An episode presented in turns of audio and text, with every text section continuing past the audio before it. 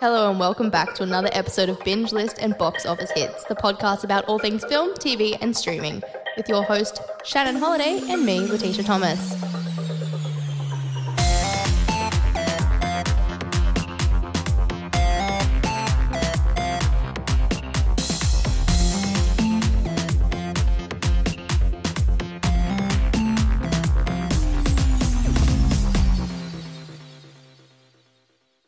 All right, and welcome back to another episode of Binge Lists and Box Office Hits. I'm your host, Shannon Holiday, and I'm joined once again by Letitia Thomas.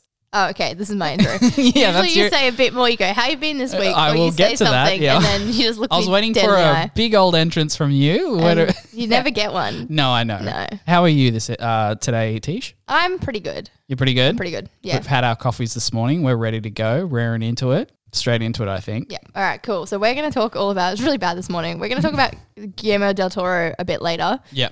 Um, but what have you been watching that hasn't been Del Toro stuff? Yeah. I will. I will start off with saying that I watched quite a few films of his this week. Yeah, me too. I watched about six of his films, which we'll talk about in the main topic. So I won't go into those right now. But what I've been watching besides that is I watched the second episode of the new season of Futurama. So I'm still enjoying the Futurama bandwagon. It was wasn't the strong strongest episode. It was the first one was better. This one was more of a callback from one of the original episodes from like the basically the 1999 to 2003 era. So they had something happen in one of those episodes back then, and then they drew upon that storyline for this episode. It was mainly one of the like the real B characters storylines. So like Fry and that weren't really involved too heavily. It was okay. They were trying to definitely rely on um, what they did in a couple of the other episodes in the originals, where it's like one of those really heartfelt endings Yep. it didn't land as well as what some of the ones did in the um in the original show because there was like there was like one or two hand like hand picked episodes where they made this storyline and the beats worked to a place where it was just so heartfelt at the end you were like oh this is amazingly written for for an animation show like that's equivalent to the simpsons and that and it just didn't land they were definitely trying that again but it just didn't work but it was still it had funny moments and i'm still enjoying watching it but yeah i'll see how it goes but this one was it was okay No, that's fair enough. yeah Um, I didn't watch too much that wasn't, you know, Del Toro stuff, but I did last night start watching How to Become a Cult Leader, uh, which is a docu series on Netflix, which I'm assuming all like all the girls are watching because because it's that's what we're into apparently. Um, no, True I sort of crime. I like it, but not not as much. I'm not like obsessed. I find it more fascinating rather than like yeah serial killers are hot kind of when way. I've ever watched serial killer documentaries, which is not actually that many, I, I find it, it it's it's more fascinating than anything else. Yeah. Just like to see, like they try to explain like their mind where they're at, and that's what I during- love. Yeah, just to see it from like a completely pers- different perspective, and just Yeah. like why would you do something like that? So this one's a little less serial killer, more cult leader, although murder's always a common It's- it's- thread. Yeah, Um, so the first episode, they sort of, I think they're doing it bit by bit, and they're talking about different sort of strategy and ways in which cult leaders sort of come to power, and then how they hold it and that kind of thing. But they seem to be focusing on a particular cult leader Mm-hmm. per episode. There's about six, and I watched two, so I'm not truly sure where it's going to go. But the first one had a lot to do with um, Manson yeah. Figured they'd start Um, which off I strong. found yeah, I found interesting. Not in like you know the general stuff because I knew quite a bit about him. Didn't know as much about his childhood, so they go into a little bit about that, which kind of makes sense. He started doing the sort of manipulation stuff like as a little kid, so like that was interesting. But then like they mentioned how young Sharon Tate was when she got killed, and Yeah. I. I knew she was young, but I just thought maybe she's a bit older. I kind of forgot. Did but it's look like, into oh, it, she's yeah. Oh. 26. And I'm like, I'm nearly 26 and that would yeah, that's and the I was age. like, oh god, like she was super young. Um, so that was like the first ep, and then the second episode I watched a bit. Um, well, I watched it, but I found it interesting. It was a lot of Jim Jones, Yeah. who the guy with the Kool Aid, which Shannon doesn't I don't know know about. So I'm going to You tell were you telling a me little bit about this Jonestown. beforehand. I was like, I don't know this one. Tell me more. Yeah. So basically, this guy, Jim Jones, started churches and stuff down in the South. So he would tailor his, you know, sermons or whatever to like that demographic. And then he started getting like white uni college students come in. So he would start then including stuff about like Nietzsche and all that. So he would pick Hmm. and choose. And then he slowly grew a big following. And um, what I found super interesting was one of his um, like idols growing up was Hitler, which then makes sense later with the Kool Aid. So what had happened is he then grew following all over America and then took his group of followers to I can't remember exactly where it is, but it was somewhere either Central or South America. And they cleared a bunch of land and they started basically a commune, but he got the people to fund it and build it because that's the typical cult leader thing. And then a reporter, and I'm just sort of spitballing, so I'm, I may miss exact points. No one come after me. But basically, like a reporter was tipped off. They started sending people in because they'd heard about this big thing going on. And because he'd followed Hitler and Hitler killed himself instead of avoiding it, they had the Jonestown murders where they all drank the Kool Aid. 900 people were killed. Oh my god. Um, although not all of them like drank the Kool Aid, some of them were injected with it. You know, the ones that were a Yeah. little less hmm like for it, but like women, babies, children, men, the whole thing. Kind of interesting with that. Yeah. Where did you watch this? It's on Netflix. Okay. Um, but also it wasn't Kool Aid because he was cheap, so it was like whatever the cheap version of Kool Aid was. Oh wow. yeah. It couldn't pay for the real Nah, stuff, I couldn't pay for the real stuff. but it got the brand awareness of Kool Aid Yeah. anyway. So yeah, I've watched the first two. I'm Okay. keen to keep going, but it's probably one that I always watch like one or two a night. Yeah. It, or just like sporadically. It's not something that you need to kind of keep a chain of. No, Yeah. but yeah, cult leaders. okay. Maybe I'll start one one day. We'll Probably how we not. go. This could be our new cult, the binge list Binge cult. this cult. Please follow us. Please follow us. Uh, the next thing I've been watching, and this is what I've been kind of like watching here and there in between other things, or like when I'm cooking and that is, um, it's Arrested Development, and I've been talking to you about it throughout the week, Tish. I've been trying to get you to watch this He's been trying to bully me into it. for a long time. This is a show that ran originally from 2003 to 2006, the first three seasons. Then it got picked up again by Netflix from 2013 to 2019. So they did two more seasons in that time frame. So I've watched basically the first four seasons a while ago.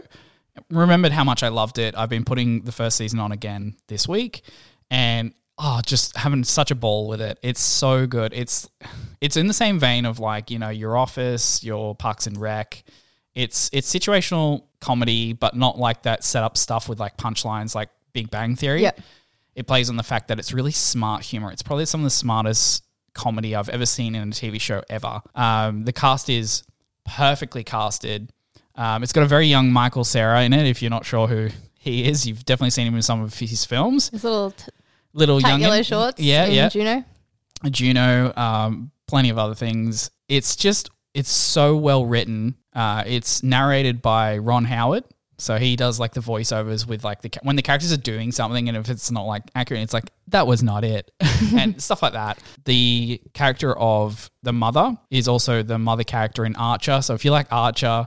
Same character there. Uh, it's also been directed by a lot of like a lot of the episodes are directed by the Russo brothers. So if you're aware of them, they did the Avengers movies recently. So they're big in Hollywood at the moment. And they directed that. That's where they kind of started out. It's just really funny and it's like e-, easy watch, easy fun watch. And I'm just gonna I'm gonna keep watching it. I It's- promise I will get to it um, relatively soon. There's a lot of like there's a lot of memes that have come out of Yeah, this show. I think I've probably seen a lot of them. yeah. Yeah, Yeah. So that's what I've been kind of binging. I've been well I watched the first ten episodes already. that's pretty good. Yeah. And What that's else? only half watching.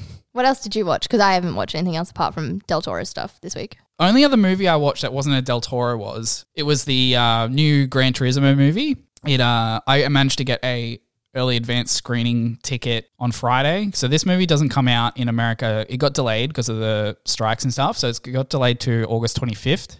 Oh wow, you did see it quite early. I saw it Uh, quite early. It was supposed to be 11th. So it was only supposed to be a week earlier, but then it got pushed back again. So yeah, it's got pushed back to the 25th. Um, I'm pretty sure there's a review embargo still on for this movie. So I was happy I managed to get a secure uh, early ticket. It is. Uh, it's about the a teenager who was playing Gran Turismo in his bedroom as a sim racer, like playing that. He got quite good at it, and then he won a competition put on by Nissan to enter into the what's called a GT Academy. So it's where they were trying to get sim racers, like the best of the best, to get trained up in this GT Academy and then become a real professional race car driver.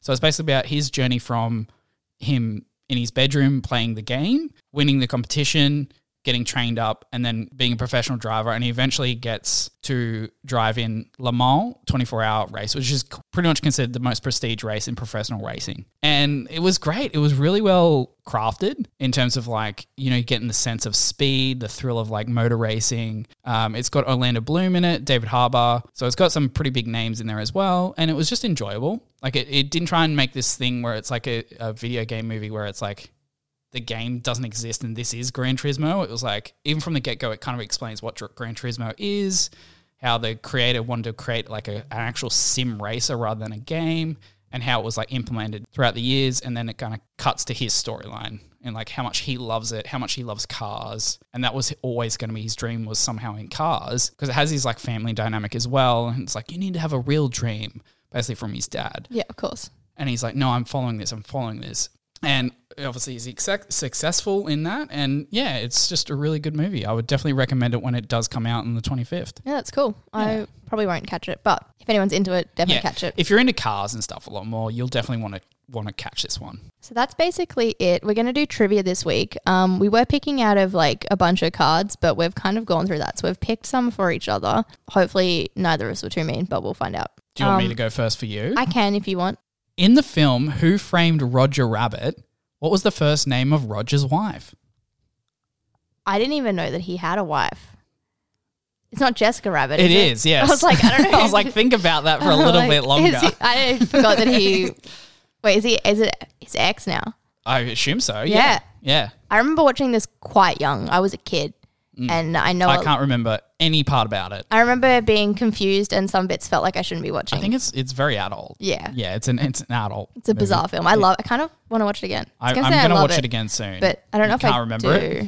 Anyway, I want to watch it again because uh, I think I was very young when I saw it. I can't remember a thing about it. no, like I, I remember stills from it and like part of the plot, but I don't know if that's just because I've read up on it since. Hmm.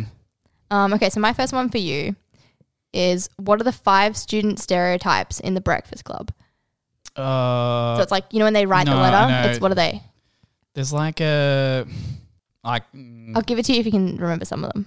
no, I know who they are. I've seen it a bunch of times. It's like no, I can't. I can't remember the specific names of them. I know who they are. yeah, yeah, you just just guess some just in case. It's like there's a jock character, but I don't know if That's that's one. what. Yeah, That's there's one. jock. Is there a burnout character? Uh, yes, but they call him a Um. Yeah. rebel, so you got that yeah, one. the rebel. Yep. Yeah. There's the nerd, the geek, Brain, the yep. brain. There's the space cadet, and then there's the princess. Pretty close. Yeah. So the verbatim from the film. Yeah. And I didn't know if you'd get this one, but I thought we'll just put it in there anyway. Mm. Um, it's a brain, a beauty, a jock, a rebel, and a recluse. That's mm, yeah. I just didn't have the name, so No. I know exactly that. Yeah. Yeah. yeah. I wish I got that one because I really like that film. I know was it Oh, like, makes you "God go. "Oh, I damn need it." to really pay attention to it. Next Yeah. time. yeah. Mm-hmm. th- okay, your next one. What kind of animal is the con artist in Zootropolis? oh, which, uh, the con artist. What animal is it? Um, is it the little tiny one, or is it the fact that there's like a fox who? You got it. Okay, it's the fox. I'm like because it's fox, but then he has a little friend. There's the rabbit. Yeah. Yeah, the rabbit's the the police car. Yeah, yeah, Yeah. Um, but then there's a fox, but then he has that little friend. Oh, yeah. No, and no. I wasn't sure if it was a little friend or if you meant the fox. No, the fox, the fox character, the main. It's It's, a fantastic film. so good. I loved it. I only saw that like about a year Um, yeah, ago. it's so good. It's very good. Um, my second one for you, and this is like it's a bit hard, so I don't know if you'll get it. But Got the first one. I thought the first one was hard. um, what was the first feature film to include a toilet flushing? This one is going to be train stopping. It was Psycho. Close. Not even close. I knew you'd watched it recently, so I Really? thought I'd put it in there. Just I'm trying to remember. I did. I watched it last Yeah. week. What part did I they don't know. flush a toilet? I haven't in? seen it in a really long time. I know that it is, and I kind of remember the shot. Oh, I know the part. She rips up the note Yeah. where it says like the amount she's taken out of the money and she tries to flush the note. And then well, after th- she gets killed and they come and find the room, there's a bit left in it where she realizes that she was in that room. Yes. Okay. Okay, yeah. So there is a flushing toilet in that scene. Oh. Is but I that- wasn't sure if you know the answer, but I just wanted you to know the facts. Really, well, I know the. F- yeah. Thank you for the fact. it's okay. All right. Your last one. Who starred in the film Forrest Gump as Jenny? oh, I couldn't tell you who's who plays Jenny. Oh, really? I remember she made me cry a ton, Mm. and I haven't seen it since. But no, I don't know who the actress. Robin Wright. Oh, Yeah. yeah, I couldn't have told you that answer. the girl from Princess Bride, and she's in House of Cards. Yeah, and yeah, yeah. A bunch of other stuff. Couldn't have told you that. really? Yeah, yeah. I Yeah. think I just watched it. She just was Jenny, She just is Jenny. and I've I've s- I watched that film as a teenager, and I cried it's f- so it's phenomenal. so much that I almost just, I like I've refused to watch it since. have you only seen it the once? Yeah, because it destroyed me. Oh, you Yeah. need to watch it again. I know It I need is to. So good. I've seen it probably But- about five or six times it in my hurt me course so of my much. life. It is. It's so brutal, but like so touching. At I Some know. time. which is it's why it's taken me so long to not Well, see damn it again. Dan, you got magic legs. I know I, I can't. It's it so just good. It, it like yeah, it, it killed me.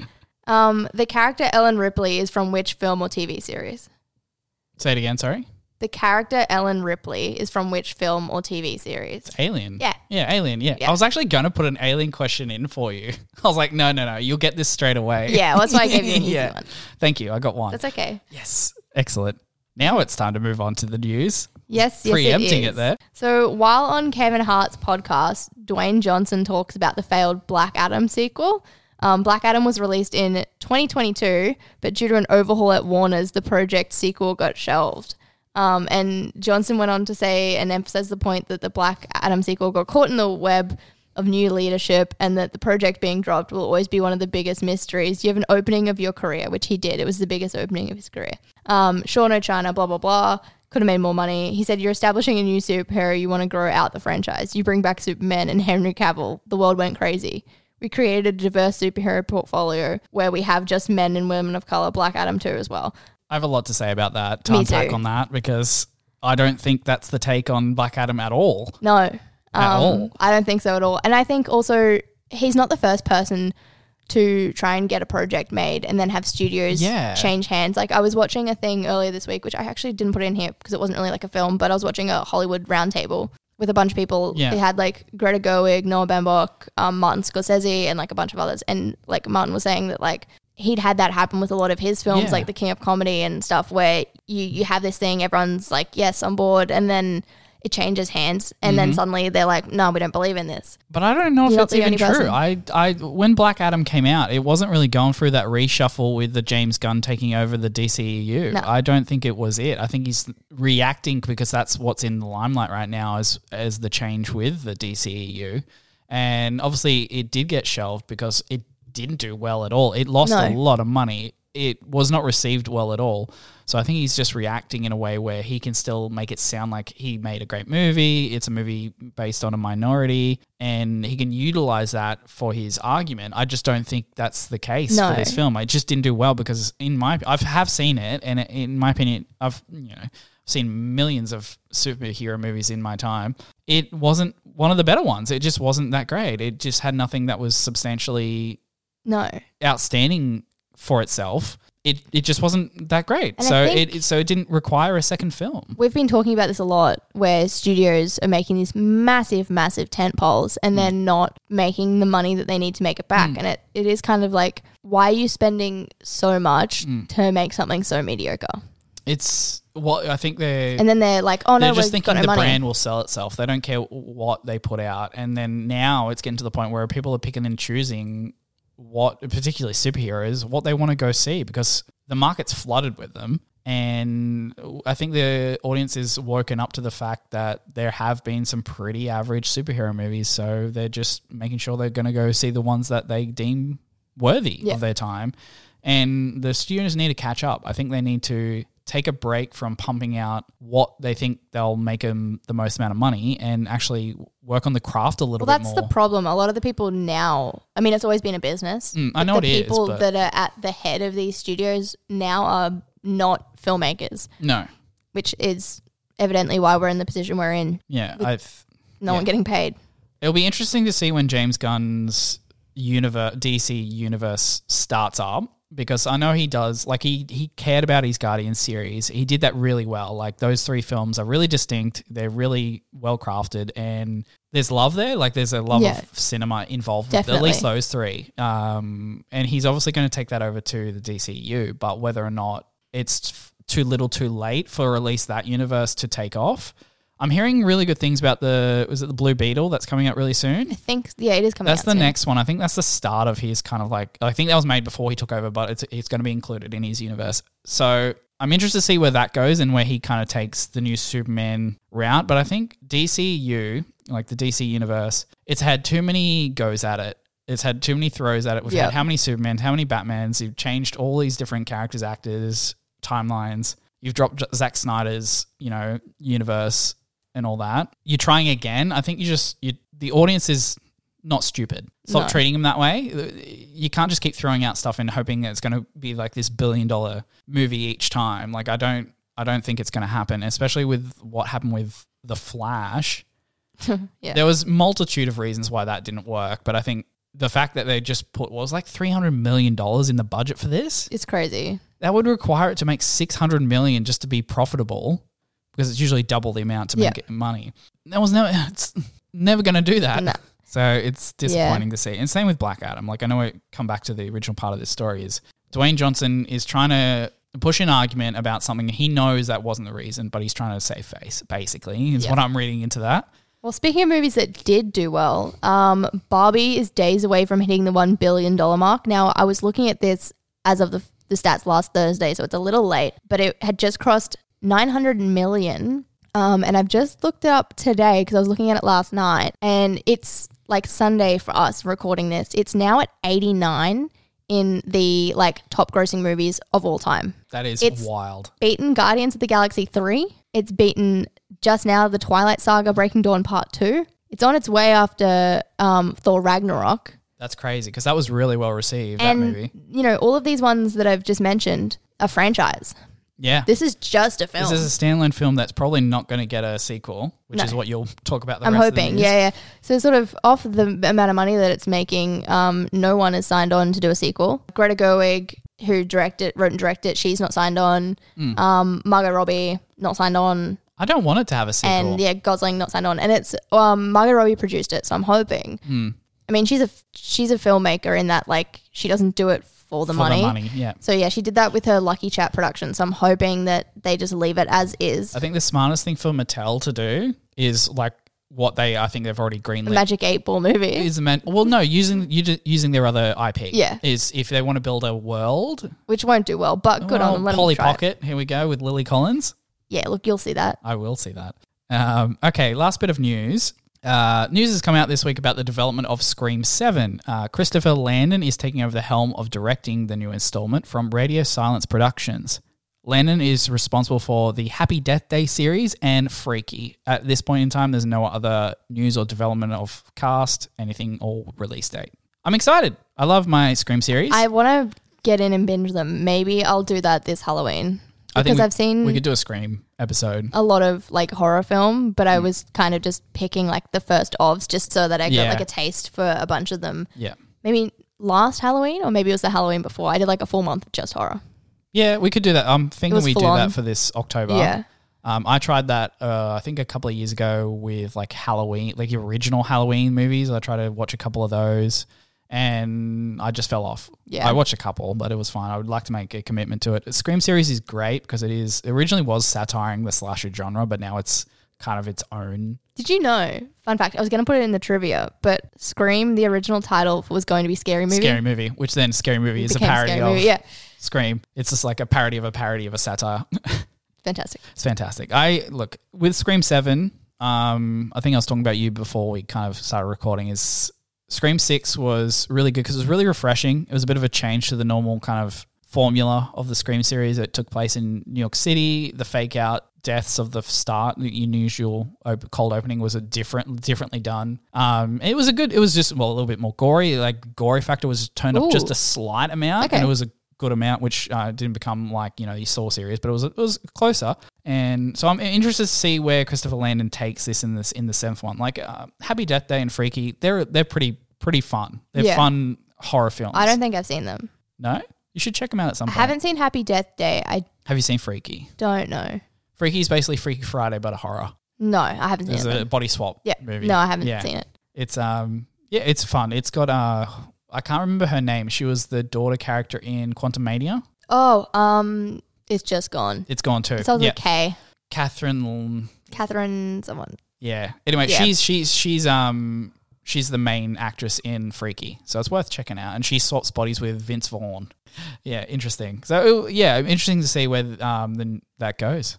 But no new development on time, and it will probably be a while given strikes and all Yeah. that. No filming's happening at the moment or any of that. Alrighty, so that's about it. Now we're going to get into a little bit of Guillermo del Toro. So I've looked up a little bit of his sort of bio just so that we can talk about some of the earlier films that we haven't seen. So basically, he grew up in Mexico. He was raised by his Catholic grandma, um, and he sort of got into filmmaking in his early teens. He learnt to- how to do special effects makeup. I think it looks like from the guy that did The Exorcist. So that's pretty cool. That's awesome. Um, and then at the age of 21, he produced his first feature, which I'm not even going to try and pronounce because it's in Spanish. He's in Spanish. It's and- not Kronos. It's No. something before that. It was a short, I think. No, no, but I can't pronounce it, so I'm not going to try. Okay. I'm just going to butcher it. Um, and then he spent 10 years as a makeup supervisor, did his own company for that, um, and then produced like Mexican TV Yeah. and yep. um, short film. Telenovelas. Yeah, telenovelas. I've watched a couple when I was learning Spanish years Very ago. interesting. I got really into it, but you know. Um, and then he got his first big break with Kronos in 1992. 1993. My thing says 92, so we'll see. Okay, yeah. Um, and he won nine Ariel Awards, which are the Mexican equivalent of the Oscars. Um, and then it went to Cannes. And then because of that success, he made Mimic in 97 in Hollywood. Um, and then he had some like unfortunate experiences in Hollywood because it's Hollywood Mm-hmm. um, on Mimic. So then he returned to Mexico. He formed his own production company, the Tequila Gang. I love that. That's a great name. It's very cool. Um, and then he did The Devil's Backbone in 2001, Mm-hmm. which was a Spanish Civil War ghost story. And then he, because it did well, he went and gave Hollywood another try. So in 2002, he did Blade 2. Yes. Have you seen Blade 2? I have seen Blade 2. all right, we're going to start talking about the ones that we've seen then, now Yeah. that we've all caught up. So that's basically, That's the Where one. he Yeah, started. that's like kind of his train up until now. So actually, we'll talk about like his styles and stuff. I think before we get into Mm-hmm. like movies. So he's really well known for his like creature features. Like he loves his um. He's basically he's having monsters. He he has a love of monsters. Yeah. Basically, these like has like an idea that they're like these really strong titan type characters that he can utilize in films like Mm. monsters. what I love with his stuff It's- Mm. is instead of going full gory, creepy, these guys are like crawling out of hell monsters. Yeah. he puts them so that they're almost whimsical and beautiful Yeah, in their that's- own right because that's how he sees them. Yeah, he, that's his take really on, cool. on, on monsters is is the, the fantasy esque style Yeah. of them. Um, and I love his practical effects. He loves practical effects, like not using too much CGI. He does when he needs to. Yeah, of course. Um, but if he can use practical effects, he will. So like the the character designs and stuff, like the product, the production designs and set designs. He draws so much as well. Yeah, he's hugely into like Oh. gorgeous. creating a world, and most of it's just he's just thought of and it's in his head. Like he's just he's really imaginative, and that's what he's really known for is how imaginative his films are. And I love that about him. Yeah. Whether I whether or not I actually end up loving whatever film he creates, Yeah, I love his love of it. It's like infectious. you can you can feel the craft, you can Yeah. feel the love of the actual art of filmmaking in his films. Whereas you know a lot of films these days and a lot of you know things that are made, are it's just like it's made for a money, it's made for money, Yeah. it's manufactured. You can feel that. Not not with his films. It feels lived in. Um, it feels th- special. yeah, that's what I've definitely picked up on because I watched six of his films this week. I have not, but I'd seen some previously, so I had a whole pass nearly. It was it was a lot. It was a lot, Uh, and I will say I probably would have appreciated some of these more if I watched them standalone in a week that I wasn't doing like a particular topic. Um, but saying that, there was a few films that I'm like I, I came out of going, oh well, they're going to be probably some of my favorite films. Yeah. So I started this week watching Hellboy. Yeah, yeah. Just stop there. Well, we, we probably won't cover Blade Two because I have seen it, but I think I was about eighteen, Okay, and right. I can't remember too much about I it. don't I think didn't I've watch it ever this seen it. week, but we'll we'll move on. It's Blade Two. It's it's you know it's a it's a Marvel character that was done back in the.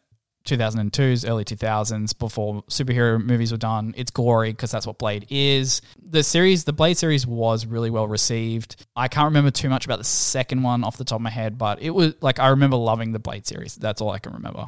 Okay. But yeah, anyway, back to Hellboy. I watched it this week. I didn't realize it was originally written by someone else. Obviously, it's based on comics, so it's not Yeah. not his original like Yeah, but- idea. But he wrote it as well. He, so he Mike helped write it, yeah. uh, Magnolia wrote the original comic. and then Peter Briggs yeah, helped him write it. write it 'Cause- into like a screenplay. Yeah. Yeah. I didn't mind it. Yeah, Yeah, even though it was 2004 and there was a lot of parts that were quite dated. dated. Yeah, Um, yeah, it was fun. I I actually really enjoyed this Hellboy. I will probably watch this again. I it was it was just a story that was it was pretty simple. It was basically telling the origins of um, Hellboy, basically where he came from. There's an opening scene from 1944. He loves his war theme. He does. I We're had going to bring said that up that, as well. yeah. He loves his war theme. So it starts off in the at the end of the Second World War.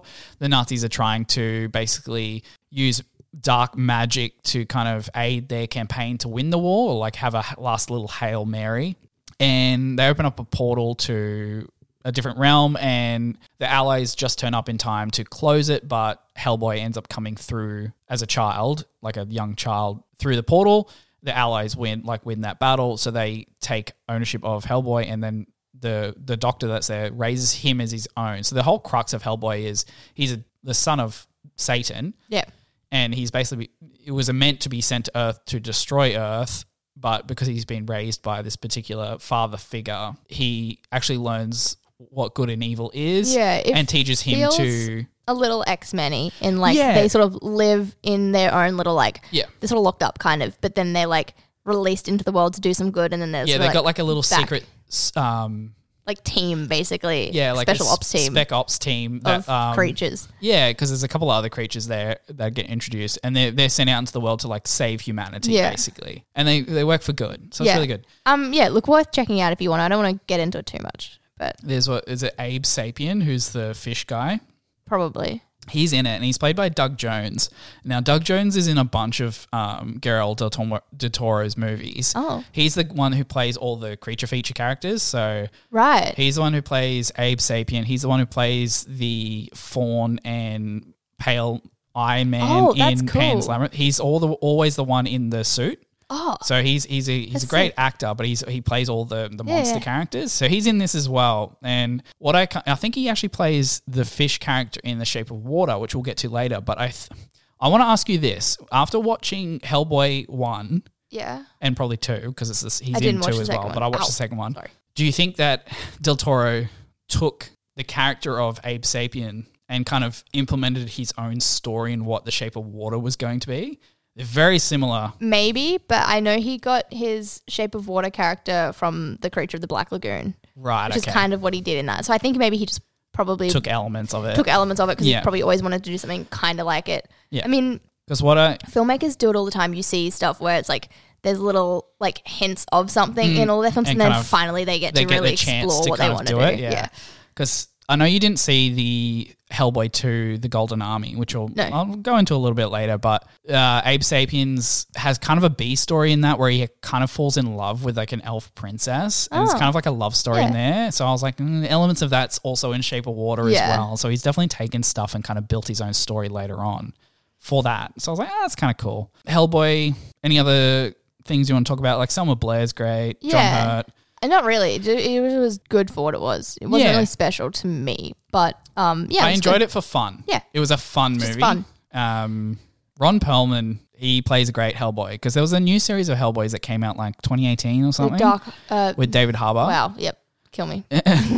And Doing a I don't know. shadow. For me, I think Ron Perlman played that better. I'm not saying anything wrong about David Harbour. I think he's actually a really good actor as well. But I think for Hellboy, for me, it was Ron Perlman who sold it for me. I liked him It was as good. that It was character. really Ron Perlman's in a bunch of um, Guillermo del Toro's movies as well. Oh, So he was in he's in Pacific Rim. okay. He's like this gangster character, and he's also in Nightmare Alley as well. He's as one of the carnies. Oh, I'll have to Y- keep an yeah. eye out next time I Yeah, rewatch you'll that. you'll notice it next time you go to watch it. So I want to talk to you about Pan's Labyrinth, which I haven't seen in a long, long time, but you watched it this week. oh, I watched it the other night, and this is a Spanish subtitled film. Yeah. And I was fine with that, no issue with that, because I've watched Parasite and a bunch of other things as well. And I was like, yeah, mm, I can still enjoy a movie if it's subtitled. That's Yeah, of no course. question. Um, oh my god, I thoroughly enjoyed this. Yeah, how gorgeous is it? It's so stunning. It's um it's a story about about this girl Ophelia. She lives with her tyrannical stepfather in a new home with her pregnant mother. Um, she's feeling alone until she explores a decaying labyrinth guarded by a mysterious fawn, Pan, who claims to know her destiny. If she wishes to return to her real father, Ophelia must complete three terrifying tasks. Now, this feels very Greek mythology, actually, Yeah. even though it is, he's Del Toro is obviously Mexican. yeah. Mm-hmm. Pan was a faun or a satyr in myth. There's a lot of labyrinth. Well, there's one big labyrinth Mm-hmm. in Greek mythology. And also, this idea of like knowing your destiny and stuff Yeah. feels very. Do you remember much myth. about it? Because I got a few questions for you, because obviously I've got this fresh in my mind. I remember bits and pieces. You can ask me, but I don't. Yeah. Okay. Well, know how okay, much I'll probably remember. bigger overarching question I'm going to ask is how much do you think was real versus how much do you think was based in Ophelia's fantasy mind? Oh, I really probably need to watch it again Because- to give you a Yeah. solid answer. I think I've seen this at least over 10 years ago. Yeah, that's okay. Well, what I'll I'll- I'll kind of give some evidence as to why I think it might be one or the other.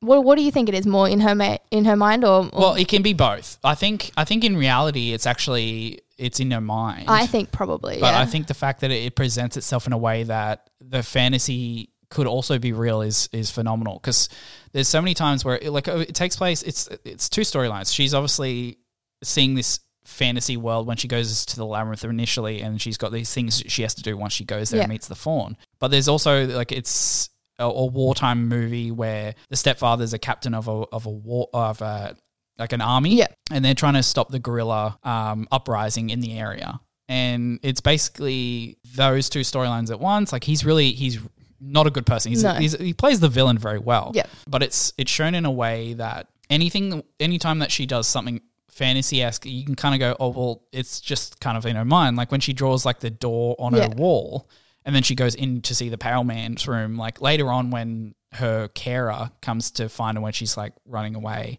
the the drawing's still on the wall, but like. Was that just her imagination? yeah, Like, okay. So it's like, yeah, it's her way of Dealing dealing, with with, it. the reality. Yeah, because it presents itself in a way where she, the first time you meet her, she's in the car with her mother driving to where they're going They're going to live. going to live. Um, and she's got a bunch of books. She's reading books. The mum's just like, oh, why you always got your head in? We're about to go live in the country. Don't why'd you bring all these books? So it's like it's presenting in a way like she's constantly living in a different world. I think that's how I remember Yeah. sort of my take on it was this is like a fairy tale. it's a fairy that's tale in her- her mind yeah.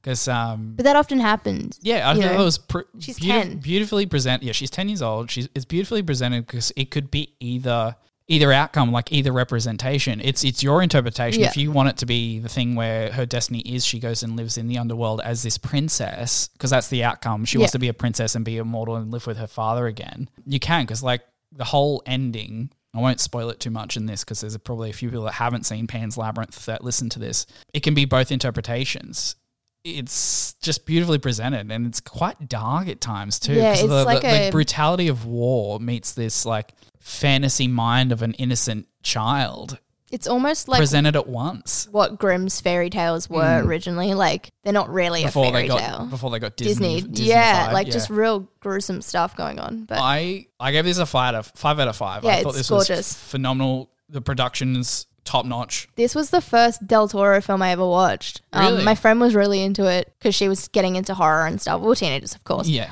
And then, yeah, I remembered her talking about it, so I went, went and watched it, and I didn't realize it was going to be so um, mystical rather Yeah. than like deep seated, like gory slash a horror. yeah. uh, So I was, it was always presented to me as like a, a horror, Yeah, fantasy it's horror, not so and I was much- like, there is no horror elements in this. It's dark. there's horrific characters like Yeah. the you know pale man The and Pale Man, yeah, like there's there's moments where it's like eerie, eerie, Eerie. creepy, yeah, but in no way, shape, or form is this like a horror. no, No, but I loved it. horror in the sense that a ten year old might be scared. I think it's horror in like the original idea of horror rather than yeah, yeah, like horrific. Yeah. not jump scares and yeah stuff like that.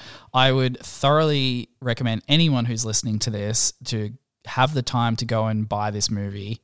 It's not on any streaming service. I had to pick up the Blu-ray myself just to check this out. Do yourself a favor and watch this film and really take in the messaging of what this film is trying to tell you because it's worth it. It is if you have any love of cinema, check this out. yeah, hundred percent. It is it was this is definitely his best film. I'm glad that I made you watch it. Oh, I'm so happy too. Yeah. I thoroughly enjoyed it. All right, tell me about Pacific Rim. We're going to talk about Hellboy 2 a little bit more. Uh, Oh, do we? A little Is there bit. anything else? Okay. Not really. Like, it's the same type of movie as Hellboy 1. If anything, the story is a little bit weaker because he is coming off the back of Pan's Labyrinth. He's making this two years later. There is a little element of like, Probably contractually obligated to do it. probably like everyone returns. The same people who return, Yeah. same thing. The same story writer as well. So Mike Magnolia is back back again to help him write it from the original Hellboy uh, comics. It was just not as strong as the first one. I had less fun with it.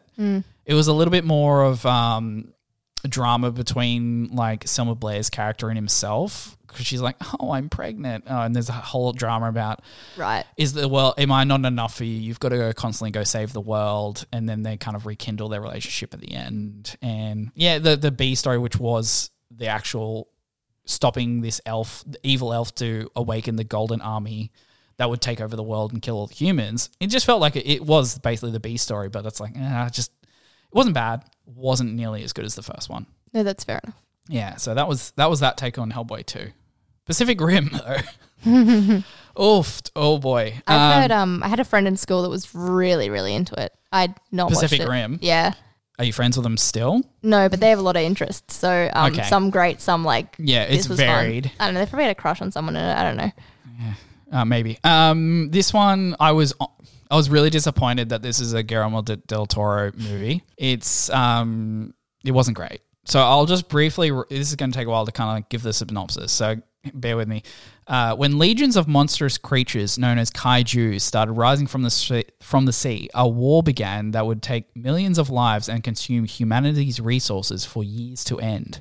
To combat the giant kaiju, a special type of weapon is devised massive robots called Jaegers, which are controlled simultaneously by two pilots whose mind are locked in a neutral bridge. But even the Jaegers are proving nearly defenseless in the face of relentless kaiju.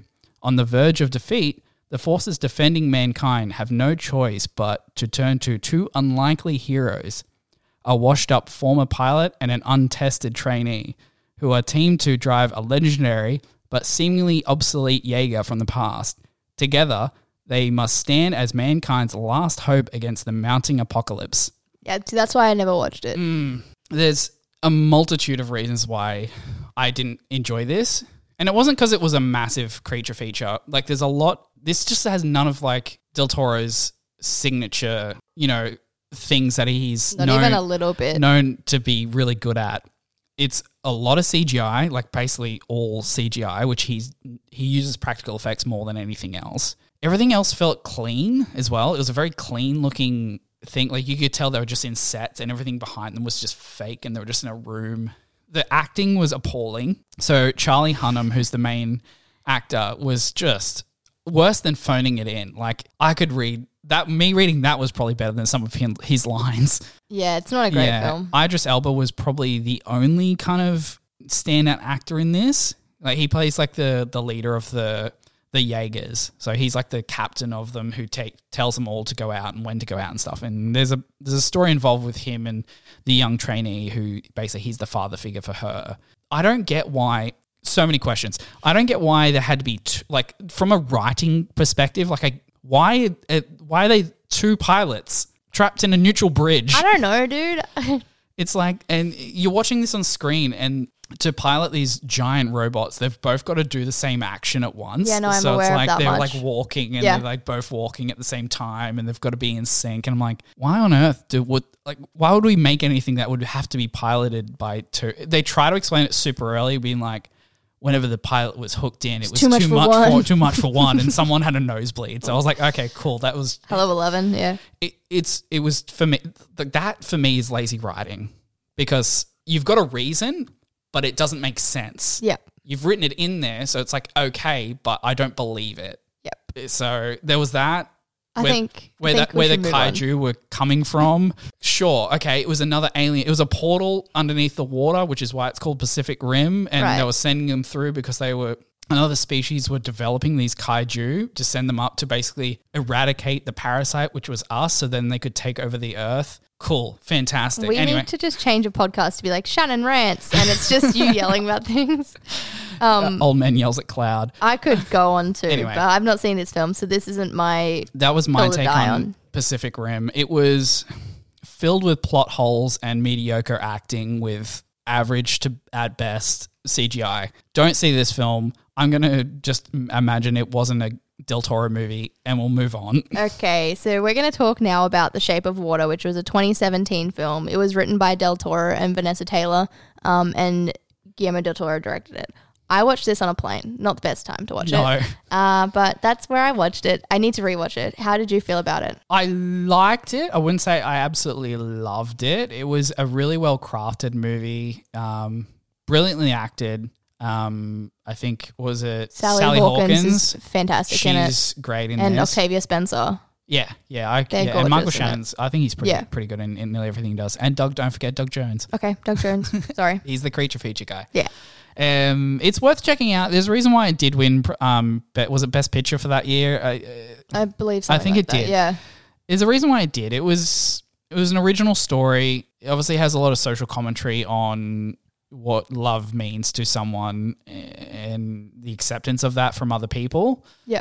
It was good. I'm not going to rave too long about this one. I think it's worth checking out to say you've seen A Shape of Water, but Yeah, I think it's good. Like genuinely think it's brilliant. I, don't think it's one that I personally connect to as much as some of his other ones. no. Um, I, but that being said, definitely check it out if you like his work because I think you'd be able to find something in it, or maybe you will really like it. I think it's a hard to good tell. it's a good bounce back from Pacific Rim to Absolutely. get back into the his style of things, Yeah. the way he produces, way he designs. I think it was a good step forward in that direction. I'm so glad he didn't get told or have to d- direct Pacific Rim Uprising. Yep. I think he would like put money into it, but that's it. He's not involved. He went No. down. I'm glad he got back to his roots with this one. It it felt it's back to his you know the fantasy esque Stuff that he loves making, Loves yeah. making. So it was good. It's worth checking out. It's yeah, yet again, Pan's Labyrinth is still his best one, but it's this one isn't too far off. No, I really love the next one, Yeah, me which too. I've only seen it once, and I have been meaning to rewatch it. Yeah. Nightmare Alley 2021. You watched it this week, yeah? Yes, I watched it this week. This is starring Bradley Cooper, Kate Blanchett, Tony Collette, William Defoe, Rooney Mara, and it is And everyone else, but everyone. There's a yeah. bunch of other people that play secondary characters, but they're the main ones really. And oh, I thoroughly enjoyed this. So this is about a grifter working his way up from a low-ranking carnival worker to a lauded psychic medium. He matches wits with a psychologist bent on exposing him. Yeah, I like. I mean, first of all, it's a carnival film, and I always thought that one day running off to join the circus would be a viable option. Yeah. Um, yeah, it's Right. definitely not. Did you know this is a remake? I yeah, I forgot about Yeah, it. it's but it like a is. 1940s remake based on a book. Yeah, and apparently they're both pretty dark too. So this one's this one's got his you know natural fantasy setting, but set in realism. So there's no like no m- magic or monsters, No. but it's it's like the monsters are the humans. Yeah. kind of take on I on things, or think it's like this one is like a fantastic cautionary tale. yeah, hundred I love percent. it so much. And um, so Bradley Cooper's the main character.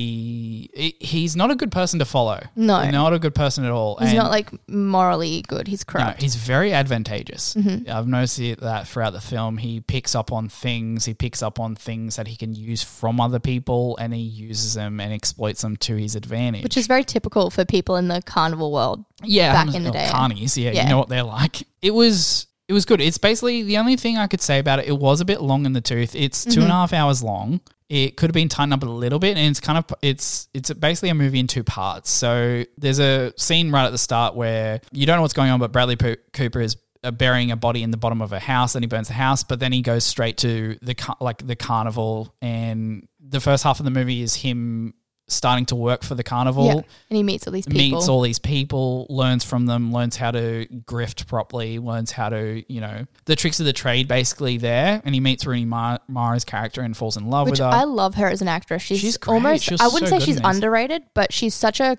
she needs to quiet be in more. actress. yeah. In like subtle. so subtle differences in all of her characters, but Yeah. I think this was great to Very good. juxtapose her against Kate Blanchett. yeah.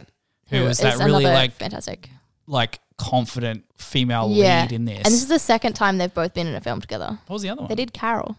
I haven't seen that. Um, watch it. It's Okay. a, I it's a just- film of my people. Let's keep going. Okay, well, yeah. So, movie of two parts. So, the first part is him learning, and then it sets two years later because he goes and leaves with Rooney Mara's character, and they kind of start their own kind of business using the tricks of the trade that he learns from the carnival. So, he becomes a psychic medium for the rich and famous of the city they're in. They don't really say where, and he kind of gets too big for his boots, kind of situation. Like it, the first scene two years later is like him doing like an act with Rooney Mara, and then as they go off stage into the back room, he's like, "What the hell was that? Like you were late on one of those calls." So he's like treating her a bit like differently. So like Yep. when they were falling in love, he's seeing it like as a business. He's taking advantage of people. Anyway, th- here comes Kate Blanchett's character.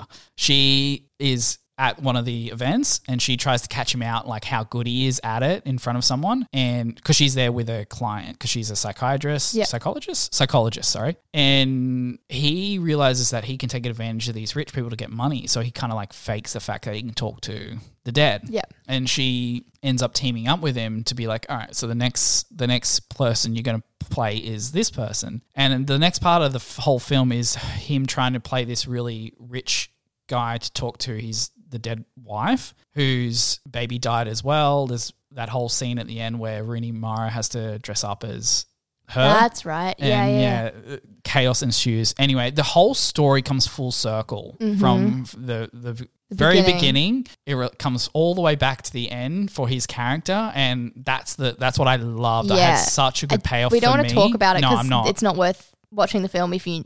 if you know if the you know payoff, I'm not the going to payoff. say anything else. But like, you Yeah. Mm-hmm. feel so satisfied at the end of this film, and I thoroughly enjoyed it. I it's u- his usual film in the sense of like it's dark, it's it's grotesque, but it has beauty. Yeah. and the production's designs He of has like a the little- carnival and that is just so well done. He has a little cyclops. Uh, well, it's a, a big Oh, yeah. baby, but it's a cyclops baby in a jar that's features just like a, a it's weird in a couple little of scenes. Yeah, little thing. Anyway, um, Del Toro has that at home in I don't know what room of his house, but yeah.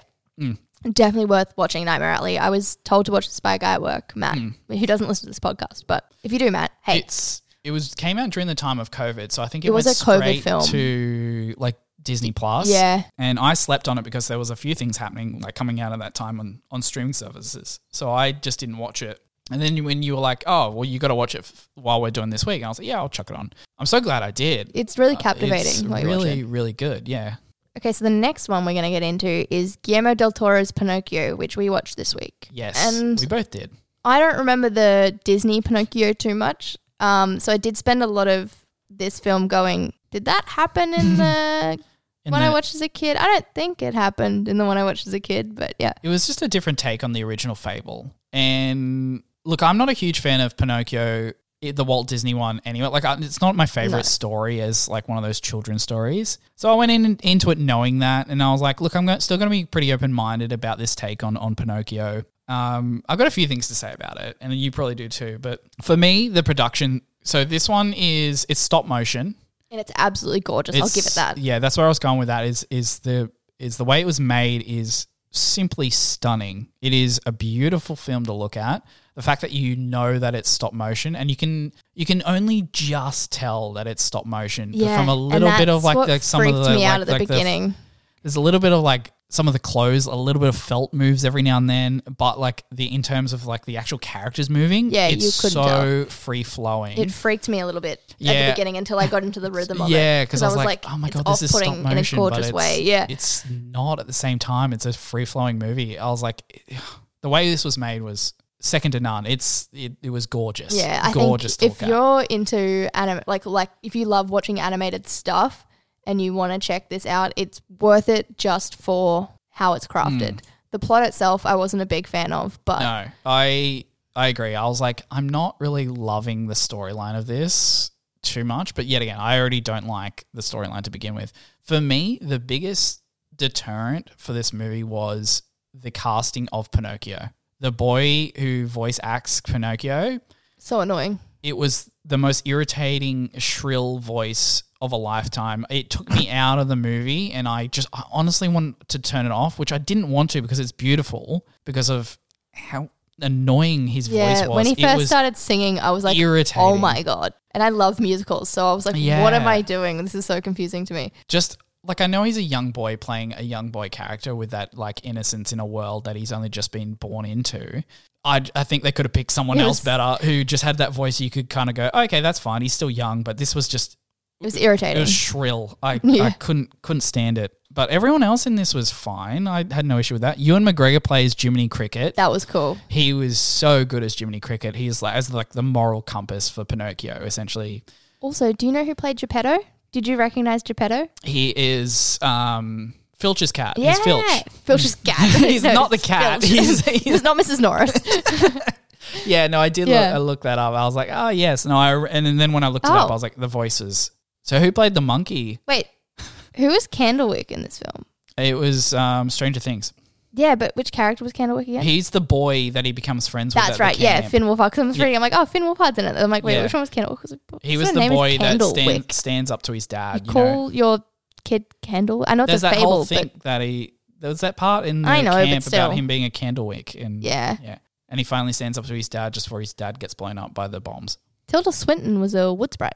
Yeah, right. And Kate Blanchett. And Kate Blanchett was the monkey, and I didn't know that. I'm Well, really. She just squabbles the whole time. Yeah, I know, She's but- in it though. but if I'd known that it was Kate Blanchett the whole time, it would have been you amusing would to have me. looked out for it a little bit more. I sort of was like, oh, it's just the monkey. But now I'm like, damn it, it was Kate Blanchett. I didn't like the monkey at first. Yeah, me But then either. I like grew to love the monkey with because a weird eye. Yeah, because like the monkey actually ended up caring about Pinocchio and actually stuck up for Spazzatura. him. Spazzatura. yeah, like it's it's that age old question of like what it is to be a real boy, like what it is to be in a world and be your own person. Because Yeah. the whole thing's framed about Geppetto's son dying and then he builds Pinocchio too. you were meant to be like my son. Exactly. And then Geppetto in the end obviously goes, no, treats him like he's his own person. Like you aren't like the ori- Carlos. Carlos. Carlos. Carlos. He does, you aren't Carlos. You're you know your own person. So Pinocchio. yeah, and there's a Yeah. whole story of him going along and proving that too. It's it's been done. Like it's fine. Yeah, Take away the fact that it's just so beautifully made, and you can appreciate the film. yeah. I also watched a little bit. I watched three episodes, which they're about an hour long, so it does add up. Um, Hmm. of Guillermo del Toro's Cabinet of Curiosity. I really like. uh, I watched three episodes. Yeah. Hmm. the first two I really liked. The third one Fine. I wasn't sold on it, but I do want to keep watching it. What I loved about this is it reminds me of a grown up version of a show I watched as a kid. So on like the ABC, Hmm. we used to have Grizzly Tales for Gruesome Kids, I feel like I've heard of it. um, I don't which was think I've this watched it. UK show, but it aired in Australia where this like old guy and his little spider, they'd like hobble out and they'd pull out a coin in a stack or some crap like that and Mm. Yeah. they'd put it into the machine or something. And then like it would play the episode and it would always be all this like really like messed up stuff. Like I remember a plot line of one episode with like it was like about the tooth fairy, Mm. but instead of it being like, oh, they take your good teeth, it'd be like they take your rotten teeth. Oh. And then there's like rotten tooth fairy and they make like, you know, it was like Yeah. weird stuff like that. So this is kind of in that vein where it starts off with Del Toro and he's like introducing Mm-hmm.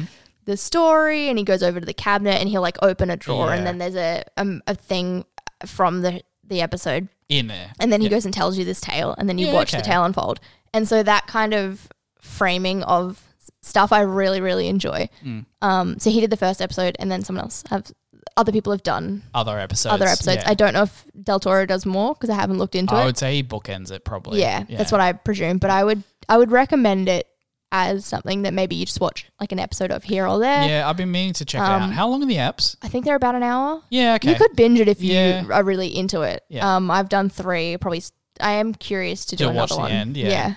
because I love that kind of, and it's it's not horror quite. It's the same as the other stuff he's done. He doesn't frame things in a way that it's horror horror. It's horrific. Yeah, Yeah, it's So- it's grotesque. I enjoy. I've been, been enjoying it. Yeah, okay. Yeah. Worth checking out. I'll, I think so, and I like that he's sort of. It feels like something that Del Toro would do. This kind Yeah. of thing. So I like his style in terms of yeah, w- his use of fantasy, his use of practical effects with fantasy, the dark storylines but have meaningful part like uh, parts to it. I love that. So from watching a lot of his films this week, I can, can definitely get an appreciation of his style.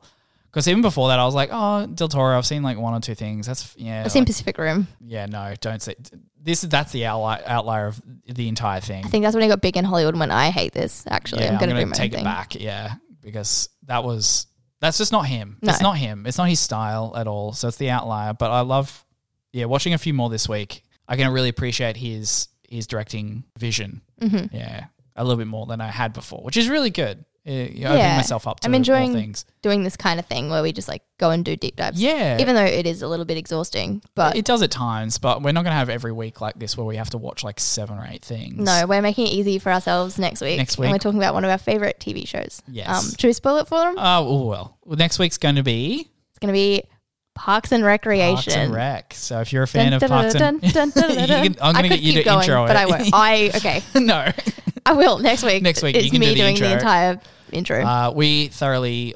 It's a beloved series from both of us. Mm-hmm. So we're gonna deep dive of Parks and Rec and say the parts we love and the characters we love and And Mm, God why- knows what else. All, yeah, all the quotes probably that you're probably gonna get. But yeah, just we, we love it, so we're gonna do it. it's been a long time since I've really watched it, so I think I'm going to do a couple next week and Go for that. go back into it. So good luck, everyone, for next week. If you love Parks and Rec, this is the episode for you. Yeah. If not, Keep listening. it'll be alright. We'll tell you why you should watch it. yeah, exactly.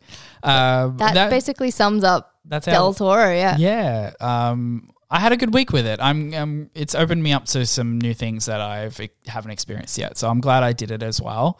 And yeah, um, i It's made me want to go back and watch those few that I've kind of. I still want to Only see watched Crimson once. Peak. Me too, but I couldn't find it this week. No, me neither. I'm gonna find it and watch it as well. And as usual, That's it. Thank That's you it. for listening. Um, you can find us on Twitter, Instagram, Threads, and TikTok at Binge Lists, or you can email us at binge lists and box office hits at gmail.com.